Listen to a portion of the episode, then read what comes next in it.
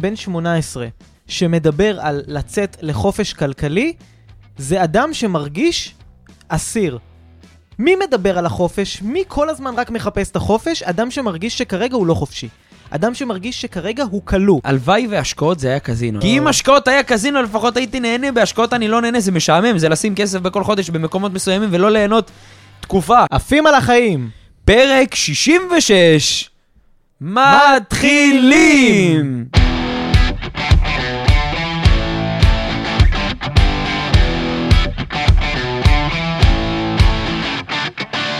תודה שבחרתם לעוף על החיים עם יואב מאור ואליאור זכאים. ברוך הבא יואב לפרק 66 בפודקאסט עפים על החיים. איך אתה מרגיש? מרגיש מצוין, מה שלומך? וואו, מדהים, אני חייב להגיד לך שקיבלנו מלא פידבקים מדהימים לגבי הפרק האחרון, הפרק שאירחנו את פז. אם עוד לא ראיתם ופספסתם, אז אני ממליץ לכם לעצור הכל, לחזור לפרק הקודם, ואז וואו, לחזור וואו, לפרק הזה. רגע. ואז הם- הם, אה, ייכנס להם משהו, יתקשרו אליהם, אה, חברים יזמינו אותם לאכול וזה, והם לא ישמעו זה את ה... היה פרק משוגע, לא, את הפרק הזה הם ישמעו. אה, קודם את זה. קודם את זה, ואחרי זה את הפרק ההוא. טוב, בסדר, בסדר. אז קודם את זה, ואחרי זה את ההוא. בשביל מה התלבשנו פרק- ככה יפה? פרק מדהים. אז כיף גדול, תודה שבחרתם לעוף על החיים, תודה לכל המנויים המדהימים ששמו עוקב, שהפעילו את הפעמון, כי אנחנו מקבלים כל יום וכל שבוע, גם אני וגם יואב, אנשים שמפעילים את הפעמון ושולחים לנו בסטורי, ואיזה כיף אנחנו מעלים אותם ומשתפים ו, אמ, ואומרים להם תודה באופן אישי, אז זה מדהים, ואם עוד לא עשיתם את זה, זה הזמן אמ, ללחוץ על הפעמון, להפעיל את העוקב, ובפרק הזה אנחנו הולכים לעסוק בפרק בעיקר מצחיק, בעיקר מלמד, בעיקר פרקטי, ומה שנקרא, בוא נעוף ה... נעוף על השאלות. טוב, אז uh, ככה, בפרק הזה אנחנו החלטנו לענות ברצינות uh, לשאלות, כמו שכתוב בכותרת של הפרק, לשאלות מטומטמות שקיבלנו uh, בעצם לאורך ה... uh, כמעט שנתיים שאנחנו עושים את וואו, הפודקאסט. בואנה, אנחנו עושים את זה שנתיים, עושים אחי. את זה שנתיים. יואו, בואנה, מי משלם על כל הדבר הזה שנתיים? כנראה אנחנו, כנראה. תבדוק, ב... כנס לחשבון בנק שלך, אולי תראה, אולי... אה, אבל באמת לאורך אה, השנתיים שאנחנו עושים את הפודקאסט, אנחנו מקבלים הרבה שאלות באינסטגרם, בטיק טוק, בהודעות פרטיות, והרבה אנשים שבאמת מעניין אותם דברים, בעיקר על כסף, על כסף, על הגשמה, על התפתחות אישית, אבל בעיקר כסף, עסקים גם. וחלק מהשאלות הם, אה, אין, אין דרך אחרת להגיד את זה, הם קצת שאלות, אה, אתה יודע, לא בקטע רע, אני בטוח ש...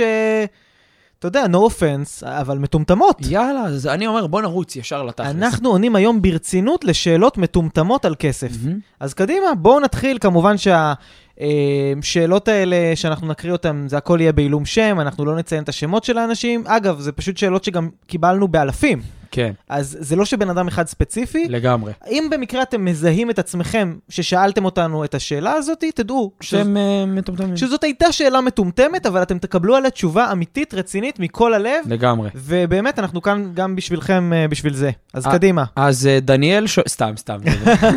אז דניאל כהן מעפולה, בן 27, לומד בת... כן. שעוקב אחרינו כבר שנה. סתם.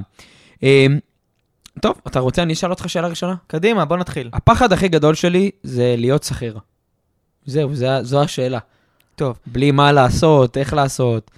הפחד הכי גדול שלו זה להיות שכיר, נכון? שלו או שלה? אז בואו, אני... זה שלו, כן. אז באמת, הרבה אנשים פונים אלינו ואומרים שהכי מפחיד אותם בעולם זה להיות שכיר. ואני רוצה להגיד לאנשים האלה, עזוב אם לדבר כן שכיר, אם, זה להיות- אם, אם אה, זה טוב להיות שכיר, אם זה לא טוב להיות שכיר, אם עדיף להיות עצמאי, אם לא עדיף להיות עצמאי, אני רוצה לענות על זה בכלל ממקום אחר לגמרי. כן. לשאלה הזאת. היום אנחנו מציינים 100 יום שהחטופים הישראלים נמצאים בעזה.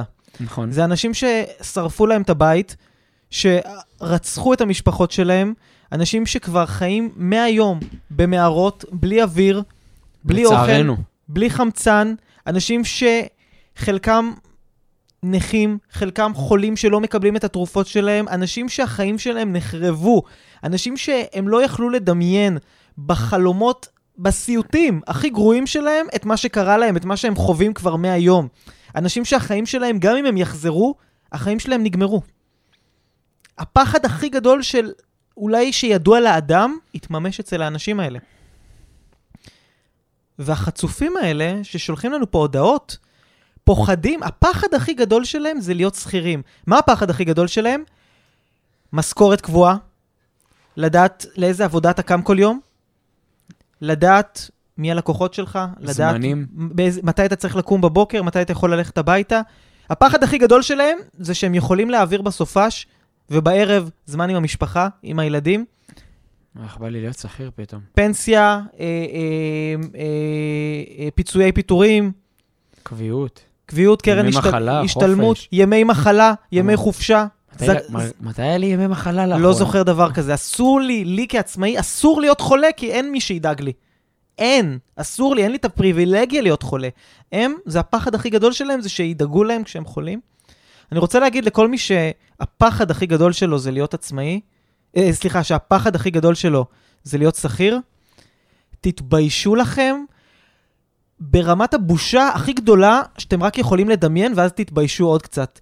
יש אנשים שלא יודעים אם הם יחזרו לחיים שלהם, לא יודעים אם המשפחה שלהם חיה, לגמרי. ואתם, אני יכול להגיד לכם בתור עצמאי, שיש הרבה מאוד רגעים שאני אומר, הלוואי והייתי שכיר. כי יש לזה כל כך הרבה יתרונות, אלה חיים כל כך טובים, כל כך נוחים. ברגעים, אחי, אני אומר את זה כי שלוש פעמים ביום. כמעט כל יום. הרבה... הרגע דיברנו על זה לפני איזה שעה. ולמה? בגלל שהם מקשיבים למנטורים בשקל וחצי. קיקיוניים, לאנשים שרלטנים באינסטגרם, שמנסים וואי, לייצר... שרלטנים זו המילה. לשרלטנים שמכרו להם שלהיות שכיר זה הדבר הכי גרוע שיכול להיות. אז לא חברים, להיות חטוף בעזה זה הדבר הכי גרוע שיכול להיות. תתביישו לכם, לכו, תנו לעצמכם שתי סטירות ותגידו תודה לאלוהים יום-יום שאני שכיר, שאני שכירה. יש לך עוד משהו. להוסיף על זה, או שאלה הבאה? אה, המון אנשים תופסים אותי בתור אחד שמבין בכסף. באמת? אה, כן. הרבה, 50 אלף עוקבים באינסטגרם, לא משהו זה. אה, ואני תמיד אומר את זה. בלי היכולות שלי בהיותי אדם שכיר, בלי היכולות ניהול שקיבלתי, יכולות שיווק שלמדתי, יכולות פיתוח שרכשתי, בהיותי שכיר ולמדתי ממנהלים טובים ומסמנכ"לים טובים וממנכ"לים טובים, מעולם לא הייתי מגיע לנקודה שבה אני נמצא היום. מעולם. אמ, ואדם שהוא עצמאי, והוא ישר פותח עסק, אמ, זה עניין של חודש, חודשיים, חצי שנה, שנה, שאתה תמצא את עצמך קצת חאפר, סליחה על הביטוי, כי לא חרכת מספיק אדמה בעולם העסקי. אז יש להיות עצמאי להתפרנס, ואם אתה רוצה להיות ממש ממש מיליונר או מולטי מיליונר מעולם העסקים, אתה צריך ללמוד מאנשים טובים, אז איזה, איזה כיף זה להיות שכיר, זה הבית ספר הכי טוב, אתה גם מקבל עליו כסף, גם לומד, וגם אם קרה משהו, זה לא על הסיכון ועל הגב שלך. וואו, זה נשמע, זה נשמע כמו חלום. ואני אוסיף על זה שאם אתה יודע לחסוך מספיק בכל חודש ולשים את זה בהשקעות נכונות, אתה גם יכול להתעשר מלהיות שכיר. אני אגיד לך יותר מזה, אני מקב... מדי פעם בראיונות, עם מי שמאזין היה אצלי פעם בראיון עבודה, בראיונות הצוות שלי אומר, שבשביל להגיע לפה, בשביל לעבוד פה, מדי פעם אנחנו אומרים, וואלה, העובדים פה צריכים לשלם לפי שעה. למקום עצמו, מרוב הפיתוח והאנרגיה וה... והיכולות וה... אי אפשר, מי שלא היה בפנים לא מבין את זה. אמ, אז אם אתה פוחד להיות שכיר, אז אני, צר לי להגיד לך, אחי, אתה, אתה קצת באמת בדור ה... בדור של התפוצץ לך החלום בפנים, ולא מקטע רע, מקטע טוב. זה הדבר הכי מדהים בעולם, לבוא וללמוד. אדם שאומר, אני פוחד להיות שכיר, זה באיזשהו מקום קצת פגם בו, שהוא חושב שהוא יודע גם הכל. אז תהיה שכיר, תגיד, אני לא יודע כלום. תלמד, אחרי זה תלך לדרך עצמאית, פשוט. חד משמעית, חד משמעית. שאלה הבאה? כן. יאללה. טוב. אה, אתה שואל אותי, אני שואל אותך, או אתה שואל לא, אותנו, זה- אני שואל אותך, כל אחד אני שואל ככה, אותי. נעשה פינג פונג. אתה תענה, אני אשאל. שם מלא, מאיפה הוא גר בארץ, מה אתה? סתם. לא, לא, הכל אנונימי. טוב. אז השאלה היא כזאת. אני בן 18 עם 30 אלף שקל. איך אני יוצא לחופש כלכלי? או, זו שאלה שאני אוהב. אז קחו דף ועט ותתחילו לרשום. 30 אלף שקלים, אני אתן לכם פרקטיקה זקוקה איך אתם באמת יוצאים לחופש כלכלי. אתן לך, אתן לך ללגום. אמ, קודם כל אתה קונה 24 ספרייט, סתם. אמ, 30 אלף שקלים. הדבר הראשון שאתה עושה זה לוקח בין 5,000 ל-10,000 שקלים, אמ, והולך ללמוד או בקורס או בהכשרה, אתה הולך ללמוד ולעבוד על כישורי המכירות שלך. זה הדבר הראשון. אחרי שאתה לומד את זה בתיאוריה, אתה הולך ונכנס בפרקטיקה לעבוד בעבודה שנקראת מכירות. מה אתה הולך לעשות בעבודה הזאת? אתה הולך למכור, עם כל כמה שזה נשמע לך לא נעים, מוציא לך איזושהי בחילה, מבאס אותך, לא אתה, אני בחור שקט, אני טיפוס לא דומיננטי, זה לא משנה. אתה רוצה לעשות כסף גדול, אתה חייב ללמוד מכירות. אני מכרתי ליואב, אני מכרתי ליואב את הרעיון שאנחנו צריכים פודקאסט, הנה היום אנחנו אחרי שנתיים עושים פודקאסט. אני קניתי באהבה. אז יופי, אז זו הנקודה. אמ, אתה הולך לעבוד במכירות, או את, מי ששאל את השאלה הזאת. מיד אחרי זה, בחודש, חודשיים, שלוש הראשונים במכירות, אתה לא תעשה כסף גדול. אתה תעשה משכורת מינימום, 4,000 שקל, 5,000 שקל, 7,000 שקל, 8,000 שקל, אתה לא הולך להיות מיליונר מזה. אחרי שלושה חודשים, חצי שנה, שתפסת את השיטה ותפסת את ההבנה במשא ומתן ואיך עולם, העולם העסקי עובד, אתה תגיע למשכורת של 10,000 שקלים, 12,000 שקלים, 15,000 שקלים, או כמו אנשים בצוות שלי, שחודש אחרון לקחו 30,000 שקל הביתה. אמ, וזה מצחיק, כי אני אומר לצוות מכירות שלי שאתם לוקחים, אמ, לפי הסטטיסטיקה, אתם לוקחים יותר כסף מרוב בעלי עסקים היום שנסגרים. אז, ואז, מה אתה הולך לעשות? 65% מגובה ההכנסה שלך, תשתדל להגיע עד ל-65% מגובה ההכנסה, אתה זורק בצד להשקעות. אתה יכול לשים מחכה מדע, אתה יכול לשים בגימל להשקעה, אתה יכול לשים בנדל"ן. אני לא מהווה לך איזשהו ייעוץ או תחליף לייעוץ, אבל אתה צריך ללמוד על השקעות. את זה אתה עושה במשך 10 שנים, אתה בן 18, עד גיל 28, אם תדע לשים במקומות הנכונים, בין 3,000 שקלים ל-6,000 שקלים, יהיה לך בין 1.8 ל-2.2 מיליון שקל בגיל 28. אני לא יודע איפה חברים שלך יהיו בגיל 28, או איפה ההורים שלך יהיו בגיל 28, אבל להיות עם עוד מיליון וחצי, מיליון נקודה שמונה, או שתי מיליון שקל בגיל 28, רק כי עשית את הפעולות הנכונות בגיל 18, זה fucking אקזיט, זה fucking חלום על החיים שלך. עכשיו, למה אני, למה אני מקשר את זה לחופש כלכלי? כשאתה תהיה בן 28, ויהיה לך מיליון שקל אפילו, או מיליון וחצי שקל, ועדיין יהיה לך ידע בהשקעות, אתה תדע איך לעשות עוד פעולות נכונות, או איך להוביל את הכסף עוד ועוד ועוד ועוד ועוד ועוד, וככה יצרת לעצמך את החופש הכלכלי. ההשקעה הראשונה שלך היא בידע, היא בכלים. אתה צריך למלא את הארסנל שלך. המון אנשים חושבים שאם 30 אלף שקל הם יתחילו להשקיע, הם יעשו כסף גדול. לא נכון, אתם צריכים בסיס מאוד חזק. אני השקעתי מהיום הראשון שחגגתי גיל 19, אבל עדיין פיתחתי את מרבית הכישורים שלי במכירות ובשיווק ובעולם העסקי ובאינטראקציות עם אנשים ובכישורים חברתיים ובתקשורת ובניהול אנרגיה וניהול זמן, וזה מה שאני רוצה שהוא יבין. אז ככה מייצרים חופש כלכלי אמיתי באמצעות כלים, וכל זה בגלל שבגיל 28, בגלל שבגיל 18 שמעת פודקאסט עפים על החיים, לקחת את הכלים ויישמת אותם. ואגב, אתה יודע, זה, זה, זה מדהים, כי אני חושב שכל מי ששומע את הפודקאסט הזה, יש את ה... מה שנקרא בשפת ההתפתחות, אתה בטח מכיר את זה, את האקסטרה מייל, את ה... את העוד נעיצה בהצלחה שלנו. ומרבית מהאנשים שלנו שומעים את הפודקאסט, אבל רק חמישה אחוז, עשרה אחוז, לא משנה מה, לוקחים באמת את הכלים ונועצים בהצלחה שלהם, כמו פז. פז מהפרק הקודם, שלקחה את. הכלים ונעצה הצלחה, אתה מבין? זה, זה מצחיק, אני אתן לכם, אשתף אתכם off the record, אני ויואב בדיוק עכשיו באיזשהו... off the record, אנחנו במגעים לעשות משהו יחד, מהמם. ו... וזה מצחיק, כי לפני שנתיים יואב מכיר אותי עם כמעט כלום בעולם העסקי, והיום זה חברה ועובדים וצוותים ו... ו... ו... ופיתוחים, וכאילו דיברנו על, לפני איזה שעה על פגישה ש... שדיברנו על מיליונים, כאילו, ברמה כזאת, ו... וזה לנעוץ את ההצלחה, זה לעשות את מה שכולם לא מוכנים לעשות. חד משמעית. יא, מה היית עונה לאותו בחור? קודם כל, אני חייב להתוודות רגע בפניך. הופה. למה הרבה אנשים לא משקיעים?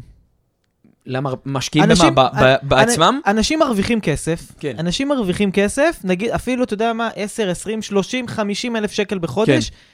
למה הרבה מאוד אנשים, רוב האנשים, לא משקיעים את הכסף הזה? לא נותנים לכסף הזה להמשיך לעבוד בשבילם באפיקים אחרים, במניות, בנדל"ן, במדדים, ב whatever. חוסר ידע, פחד. חוסר ידע, אבל הם גם, תודעה. חלק גם אומרים, הרווחתי 50, אני אשרוף את כל החמישים האלה. אני אגור בדירה יותר גדולה, אני אקנה כן. אוטו יותר יקר. כלומר, כשיש כסף, מה עושים אוטומטית? צריכה. מעלים את רמת המחיה. מעלים את רמת המחיה. אני חייב להגיד לך שכשאני שומע אותך מדבר, אני פתאום קולט איזה שריטה, אני אומר במרכאות, יש לי, שאני כבר במצב שאני כל כך מיומן על הפרקטיקה הזאת, שיש אנשים שאומרים להם שצריך להגיד להם, חביבי, תפסיק לקנות כל כך הרבה, כדאי שגם תשקיע קצת. אני, כשיש לי כסף, אני אוטומטית משקיע אותו, כי יותר מרגש אותי לראות תיק מניות יותר גדול, מאשר חולצה חדשה בארון. כאילו, זה כבר במצב שחברים אומרים לי, אחי, תהנה קצת, די, לא צריך להשקיע כל יום.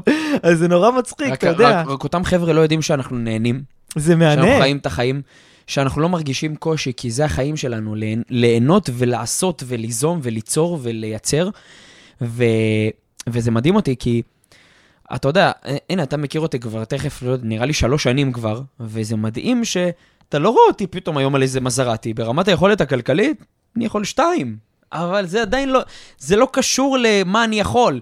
זה מה אני עושה בפועל, בגלל שאני עדיין ממשיך לנעוץ באקסטרה מייל. תראה, להשקיע זה אוטומטית, ההגדרה של השקעה זה לוותר על משהו עכשיו, בשביל ליהנות משהו עתידי. ממנו מאוחר יותר. כן. אני מעדיף לוותר על החולצה או, להעדיף, או לוותר על הארוחה במסעדה עכשיו, למרות שאני עדיין נהנה ו- ו- ועדיין מתפנק, אבל אני מעדיף לוותר על הדברים הגדולים באמת, על המזרטי עכשיו, כדי שעוד כמה שנים זה כן. לא יהיה מזרטי, זה יהיה מסוק פרטי, כן, אתה יודע. בכל מקרה, אה, לבחור הנחמד ששאל אה, על איך יוצאים לחופש כלכלי. עם 30 אלף שקל. 30 אלף שקל, איך יוצאים לחופש כלכלי. אתה הסברת בצורה מאוד מאוד יפה ופרקטית. פרקטיקה זקוקה, מה לעשות? פרקטית. אני אגיד דבר קטן ונמשיך לשאלה הבאה, אוקיי? אדם בן 18 שמדבר על לצאת לחופש כלכלי, זה אדם שמרגיש אסיר. מי מדבר על החופש? מי כל הזמן רק מחפש את החופש? אדם שמרגיש שכרגע הוא לא חופשי. אדם שמרגיש שכרגע הוא כלוא.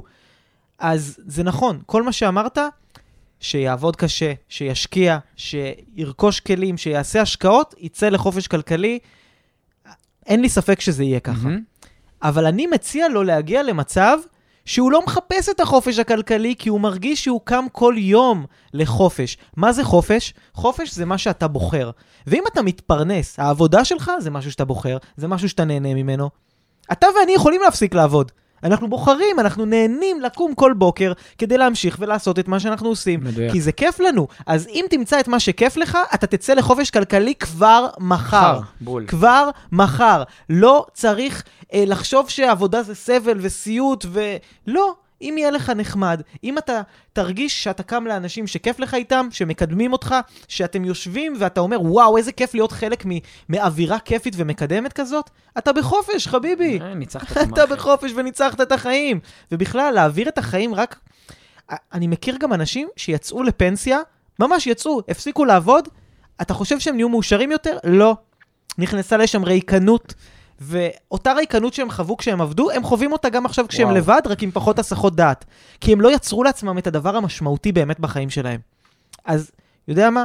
מאחל לך שתצא לחופש כלכלי. לא תצטרך לעבוד דקה, אבל אל תחשוב שזה יביא לך את האושר. מה יביא לך את האושר? חברים טובים, תחביבים שעושים לך טוב, לתת ערך לאנשים, זוגיות טובה, שלום בית, משפחה. זה האושר, בדיוק. וזה החופש. כלכלי, לא כלכלי, זה החופש. שאלה הבאה. השקעות זה קזינו? סימן שאלה? אני אוהב את השאלה הזאת. האם השקעות זה קזינו? קדימה, בוא, בוא. אני- אני יכול להגיד לך משהו, אמרתי את זה נראה לי לא- פעם ליואב. אמ, אני, הלוואי והשקעות זה היה קזינו, אני אסביר למה. קזינו, כשאתה הולך, מי, היה, מי שהיה בקזינו, אני הייתי ברומניה ארבע פעמים בקזינואים. וואי, וואי, וואי. במריוט, ברדיסון בלו. זה לא נראה כמו בורסה. זה, זה לא נראה כמו בורסה. קודם כל, אתה חי את החלום בקזינו. אתה מקבל אוכל בלי הפסקה בחינם. אתה, אתה כל היום מסתובבות סביבך בחורות בחינם. אמ, אתה מקבל מה שאתה רוצה, אתה נהנה, יש לך דופמין שם משוגע. צ'ייסרים. צ'ייסרים, יש לך שם הכל, מכל טוב העולם. הלוואי והשקעות זה היה קזינו. כי אם השקעות היה קזינו, לפחות הייתי נהנה, בהשקעות אני לא נהנה, זה משעמם, זה לשים כסף בכל חודש במקומות מסוימים ולא ליהנות תקופה, שנה, שנתיים, שלוש, חמש, עשר. אתה גם לא מקבל צ'ייסרים, אתה לא מקבל, אתה מקבל מייל שאומר, הפקדתך התקבלה. כן. עם איזה לוגו מכוער של הפניקס. בדיוק. אתה לא מקבל, אתה, בדיוק, זו הנקודה. והלוואי, הלוואי וזה היה קזינו. ואגב, מי ששאל את זה פשוט, אולי יש שם איזשהו פער בידע, אז אני ממליץ לצבור ידע. אבל רגע, הרבה אנשים אומרים, אוקיי, זה לא קזינו, נכון, אבל עדיין אני יכול עכשיו לשים כסף על מניה או אה, נייר ערך מסוים ולאבד את הכסף. אני יכול לשים עכשיו אלף שקל, אלפיים שקל, מיליון שקל, ולהיפרד לשלום מהכסף ולא לראות אותו יותר. וזה גם משהו שהוא כמו לשים על האדום בקזינו. מה תגיד לאנשים שחושבים שזה ככה? שאם הם עשו את זה, הם לא באמת השכילו בעולם הפיננסי, כי העולם הפיננסי הוא לא ככה. אם אתה שמת כסף על משהו שמאבד לך ב-100% מהערך שלו, סימן ששמת על משהו שאתה לא מבין או יודע אותו, כי אם היית מבין או יודע אותו, לא היית עושה את זה. או ששמעת מדוד של מישהו ש- שההשקעה הזאת זה מגניב. כן, זה קוקוסים בתאילנד. כן, ה- ה- שמעתי שזה מגניב. שמעתי שזה מגניב. שמעתי שכולם עכשיו רוצים טסלה, אז אני אני אשים טסלה, כן. כי זו מכונית מגניבה, ואני בטוח ארוויח. זה מגניב, בדיוק. טוב, אה, יאללה, שאלה הבאה. תן לנו. אה, אוקיי. שמעתי שהכי בטוח זה כסף בבנק, תוכיחו לי שלא. שכסף בבנק זה לא, זה לא הדבר הכי בטוח? מה זאת אומרת? אה, השאלה של הגולש זה, הכי בטוח כסף בבנק, תוכיחו לי שלא. יאללה. טוב. אתה עונה לו? אני אענה לו. טוב. אז ככה, אה, אני אבקש מיוראי גם שישים על המסך, אם תסתכל על פרסומות של מכוניות מלפני 30-40 שנה, היה ממש ב- בעיתונות, בשחור לבן, אה, ככה בידיעות אחרונות, בעיתונים ישראלים, אתה תוכל לראות פרסומות לפולקסווגן, סיאט, פיאט, חדשות. אתה רואה? החל מ-22,000 שקל. החל מה, מ... שהכל היה עוד בשחור לבן. כן, כן, הפר... ה- ה- ממש, הפרסומת, אתה רואה את התמונה של הרכב, וכתוב, החל מ-22, החל כן. מ-32 אלף שקל. אני לא יודע אם אתה יודע מה אפשר לקנות היום ב-22-32 אלף שקל. זה לא אוטו חדש. לא. זה לא אוטו חדש, זה אולי יונדאי גץ משנת uh, 90. כן. עכשיו, זה לא סתם שלפני 30 שנה רכב חדש עלה אה, 30 אלף שקל, והיום עולה, אולי, ת, ת, אפשר להתחיל לדבר איתם ב-130 אלף שקל. לרכב פושט. ולמה זה ככה? כי הכל תמיד מתייקר. אז נניח, נניח והכסף הזה, ה-20-30 אלף שקל האלה, היו לו בבנק. היו לו בבנק 30 שנה. מסכים איתך. לא, לא, הכסף לא, לא נאבד, זה נשאר אותם 30 אה, אלף שקלים. לגמרי. אבל, אבל מה הם יכולים לקנות היום? מה שפעם קנה לו אוטו חדש, היום קונה לו...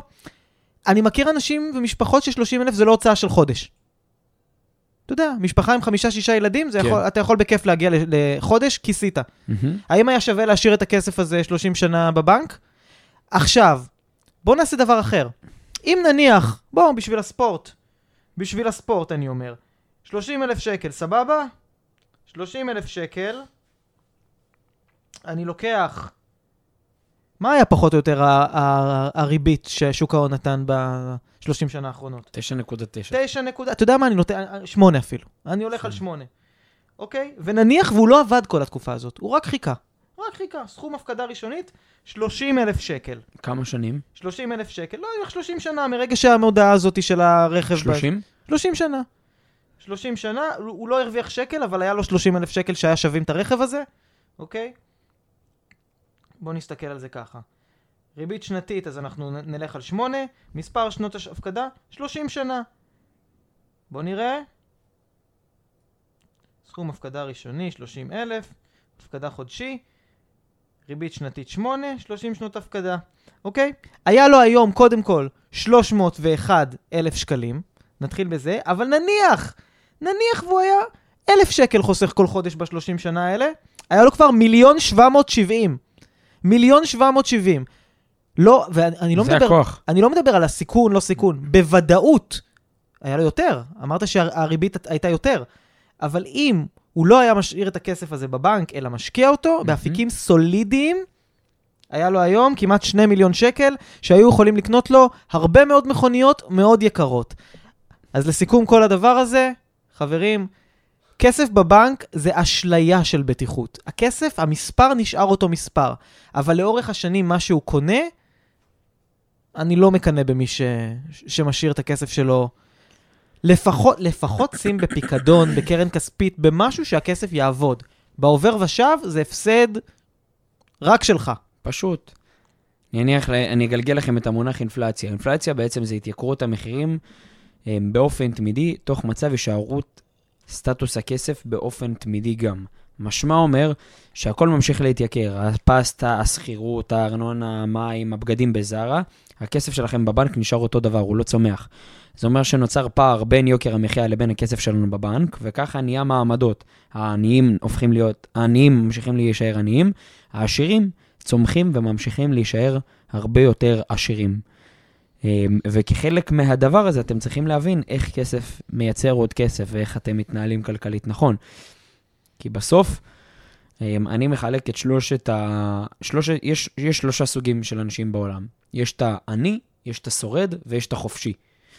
העני, בן אדם שמכניס 8,000, מוציא 12,000, יותר מוציא מאשר מכניס. השורד, מכניס ומוציא אותו דבר, מכניס 8, מוציא 8. החופשי, מכניס 8, משקיע 2,000, יוצא לחופש. ככה העולם מתחלק, שליש, שליש, שליש, ברוב המקרים. ובסוף אנחנו צריכים להבין באיזה שליש אתם רוצים לחיות. אם אתה רוצה לחיות בשליש של החופשי, צריך להבין איך להתנהל עם כסף. הבנק נועד להפוך אותך להמשיך להישאר או הישרדותי או עני. פשוט. ובאמת, הרבה אנשים, אל תאמינו להרבה אנשים שאתם רואים במרצדסים וחולצות של גוצ'י, חלק לקחו הלוואות שמנות בשביל הדבר הזה, ובתכלס הם קנו את זה בשביל המצג, אבל uh, יש אנשים שאתם... המציג, המציג אינו רופא. המציג אינו רופא, אבל המציג היה... המציג אני.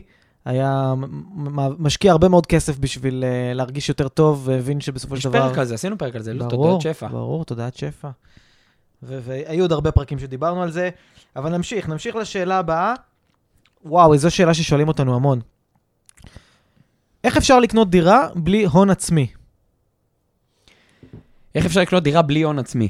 אמ, קודם כל, יש המון פרסומים כרגע בפייסבוק, יש המון, אמ, מה שנקרא, כוכבית מיליונר, תתקשר, תתעשר, יש, יש מלא כאלו. אמ, והגישה שלי היא, אדם שיש לו פחות מ-100 אלף שקל, לא אמור להתקרב ולו לרגע בדירה לנדל"ן ללא הון עצמי. כשאתה לוקח דירה ללא הון עצמי, זה אומר שאתה לוקח בעצם הלוואה. עם ההלוואה הזאת אתה לוקח משכנתה, שמשכנתה בסוגריים זו גם הלוואה, ועם זה אתה קונה דירה. זה אומר שלקחת פעמיים הלוואה על מנת לקנות נכס. בשביל להרוויח כמה זוטות בחודש. אני רק מפרשן אותך שנייה, פרשן כי, אותי. כי גם אני נהנה ללמוד ולה, ולהשכיל ממך. כשאתה בא לקחת משכנתה, כלומר, היום בישראל אתה יכול על דירה ראשונה לקבל 75% משכנתה מהבנק. בדיוק. זה אומר שאתה צריך להביא 25% ממך מהבית בעבודה קשה ובצבירת אה, נכסים. אתה צודק, אתה או לא טועה. מההורים, או מההורים של האישה, או מההורים של המאהבת, לא משנה, אתה צריך להביא את ה-25% הזה. בדיוק. עכשיו, מה שבעצם החבר'ה האלה של ה... אה, ללא הון עצמי, מה שהם אומרים בעצם, זה בוא נעשה אה, אה, התחכמות. כלומר, בוא ניקח הלוואה ממקום אחר, שהוא לא הבנק, שכאילו הבנק לא ידע שזה לא באמת כסף אמיתי שלי, בדיוק. אבל אני בשושו, בחדרי חדרים, אהיה חייב לאותו גוף, ואז אני לא רק חייב לבנק הלוואה, אני חייב הלוואה גם למקום הזה. אתה מדויק. אבל בסופו של דבר, ו- ואנחנו נעשה פרק שלם על שאלות פיננסיות שאני שואל אותך, אבל זה באמת מעניין אותי. בסופו של דבר, אתה מוכר לעצמך שקר, כי אתה פותח כל חודש עם פשוט כמות מטורפת של, של התחייבויות, שאתה רק פתחת את הבוקר טוב שלך, ואתה כבר צריך להחזיר, לא יודע, איזה עשרת אלפים שקל רק בהלוואות. Mm-hmm. אז מה הרווח פה? הרווח פה הוא בעצם שאתה מגיע למצב שקנית את הדירה, אתה ברוב המקרים אתה תיקח דירות בפריפריה שהן די שבורות, אתה תשפץ אותן, בשפה המקצועית זה נקרא flip. עוד 100 אלף שקל. או אקזיט, בדיוק. ואז הגעת למצב שאתה אה, מוכר ומרוויח את האקזיט על הדירה. התהליך הזה בערך נע בין שמונה חודשים לשנה וחצי, שנתיים. שבינתיים שילמת ריביות פסיכיות. נכון, אבל ברוב המקרים בפנים גם יכול להיות לך סוחרים, אז כאילו הם מאזנים אותך. אוקיי. אתה יודע מתי ה- הסיכון עולה בדבר הזה בנדל"ן ללא הון עצמי? שאין לך דיירים בפנים.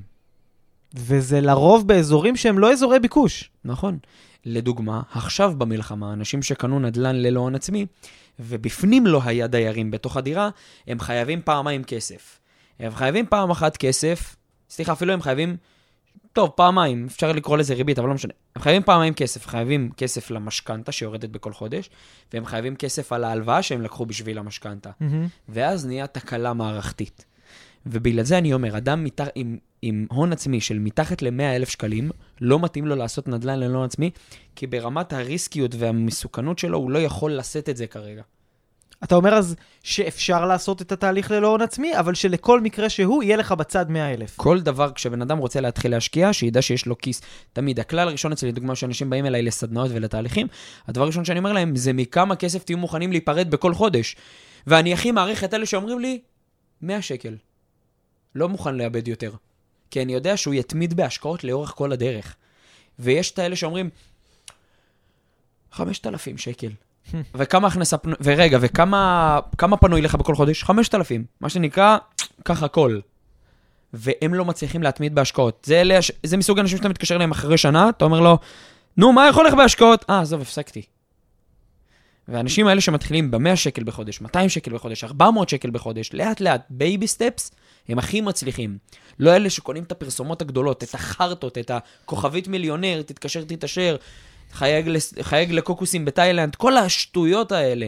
ואתה יודע למה קל לאנשים למכור את זה? כי בסוף הם פונים למוח הזוחלי שלנו. נכון. המוח המ- ההישרדותי שלנו. הקדום. כל, ה, כל הקדום שלנו פה, כל המאחורה, כל המוכרי הונאות האלה, החרטוואטים האלה, מוכרים אלינו פה למוח, חייג עכשיו, ולא תדאג מכסף.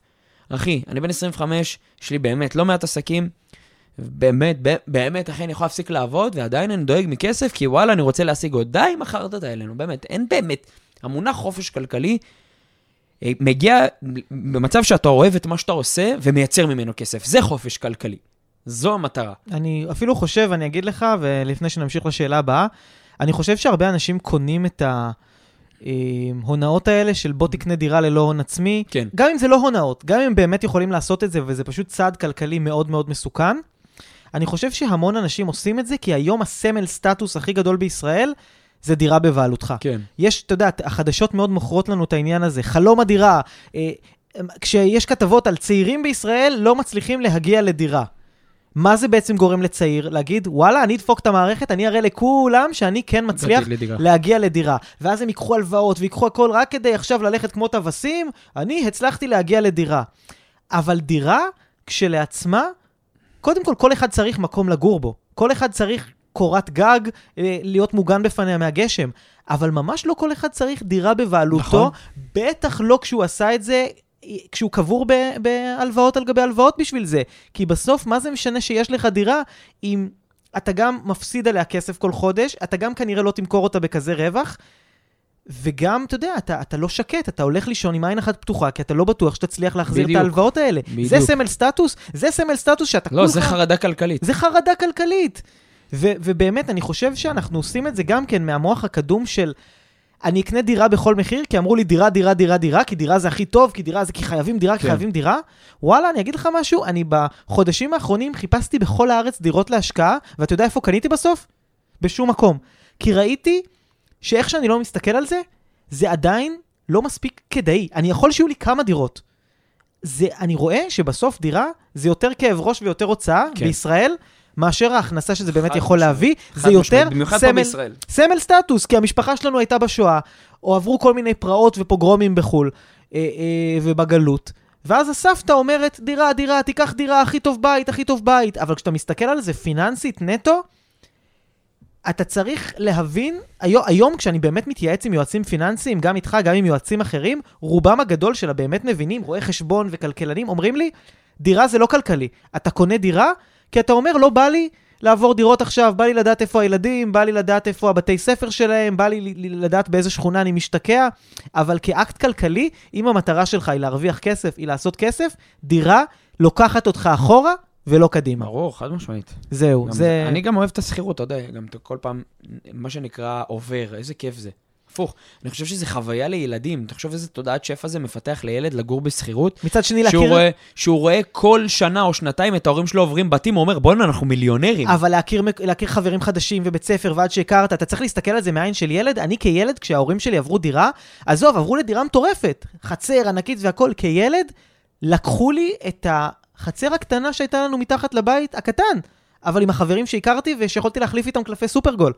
כלומר, אילצו אותי להכיר חברים חדשים, וזה היה לי נכון. טראומטי. סבתא סופרגול? אספתי. וואי, היה לי. גם בלקים כאלה של- של סופר גול. נראה לי ככה התחלתי את הפת- את הכישורים העסקיים שלי בלהחליף כן. קלפים. היה, היה, היית עושה ככה עם הידיים, אתה זוכר, על הרצפה. והיה את הזה, עשית פו, ראיתי. עשית פו. עשית פו. בקיצור, אני אומר, יש יתרונות לדירת מגורים, יש יתרונות לדירת להשקעה, לא בכל מחיר, ובטח לא בלי, בלי שיש לכם שקל על התחת. סליחה על הביטוי. היית ממלא את הסופר גול באלבום? אני רואה שאתה ממש רוצה פרק על הסופרגול. לא, רגע, היית ממלא באלבום, או שהיית... ברור! היה לי אלבום, נראה לי שהוא עדיין זרוק אצלי במגירות איפשהו. יואו, סופר גול. טוב. טוב, אה, שאלה אחרונה, אז בוא, אליאור, תן לנו את זה. תן, אני איתך, אני... תן, תן, תן, אתה תקריא. יאללה. אני רוצה להשקיע בזהב כי זה מגניב. אוהב השקעות מגניבות. אני רוצה להשקיע. בזהב כי זה מגניב. אתם ממליצים? שמע, זה מגניב, אין מה להגיד. אין מה להגיד. אונקיות כאלה ללכת בבית. ככה עם בלינג בלינג כזה, אתה יודע. להיראות כמו די.ג'יי קאלד. ללכת כזה עם, עם זהב עליך. אז אני אתן את ה-say שלי על השקעות בזהב. קודם כל, מי שיודע או לא יודע, זהב ב- ברמת ההבנה הכלכלית שלו נועד לשמור על ערך הכסף שלנו.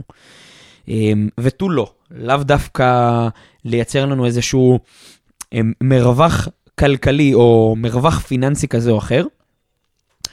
זה א', ב', בנקודה מסוימת אנחנו תמיד רוצים להגיע למצב שאנחנו ממצים מקסימום פוטנציאל על הכסף שלנו. אז ההשקעה בזהב היא כמו פיקדון בבנק ברוב המקרים, או קרן כספית, שהיא טרנד כזה מגניב, במיוחד שעכשיו המון אנשים מדברים על זה. זה לאו דווקא הדבר הנכון, אלא אם כן אתם רוצים לשמור על ערך הכסף. אבל בשביל לשמור על ערך הכסף, אתם לא צריכים הרבה כסף לשמור עליו. לדוגמה, בן אדם לא צריך 200 אלף שקל סתם לשים בב- בבנק בשביל לשמור על ערך הכסף, למה? תשים כפול שלוש, שלושה חודשים, כפול ההוצאות שלך, זהו, 30 אלף, 40 אלף, 50 אלף, אמ, ו- וזהב זה מגניב. מתי אני כן חושב שבן אדם צריך להסתכל על זהב? אם הוא צריך כמויות של כסף גדולות בשביל לשמור על ערך הכסף, כמו לדוגמה כספי חברה. אני כחברה, יש לי 4 מיליון שקל בכספי חברה, אז אם אני ארצה, לס... ומחר אני צריך את הכסף בבנק, בבוקר, אז במקום לשים בבנק, ואני רוצה שהוא ייצר לי איזשהו מרווח כלכלי, אני יכול להשקיע אותו בזהב. למה לא קרן כספית? גם אופציה, אבל קרן כספית כרגע, אתה יודע, אנחנו נכנסים לשאלות פיננסיות, אבל קרן כספית כרגע ברמת הריביות יורדת. התחזית של קרן כספית עד סוף אז- 2024 זה לרדת. הזהב הוא תמיד שומר על הערך שלו? ברוב המקרים, ואפילו מייצר איזשהו מרווח עלייה. הוא פשוט גם עולה, יורד, עולה, יורד, עולה, יורד. המגמתיות, המגמה שלו כן מייצרת איזושהי impact של עלייה.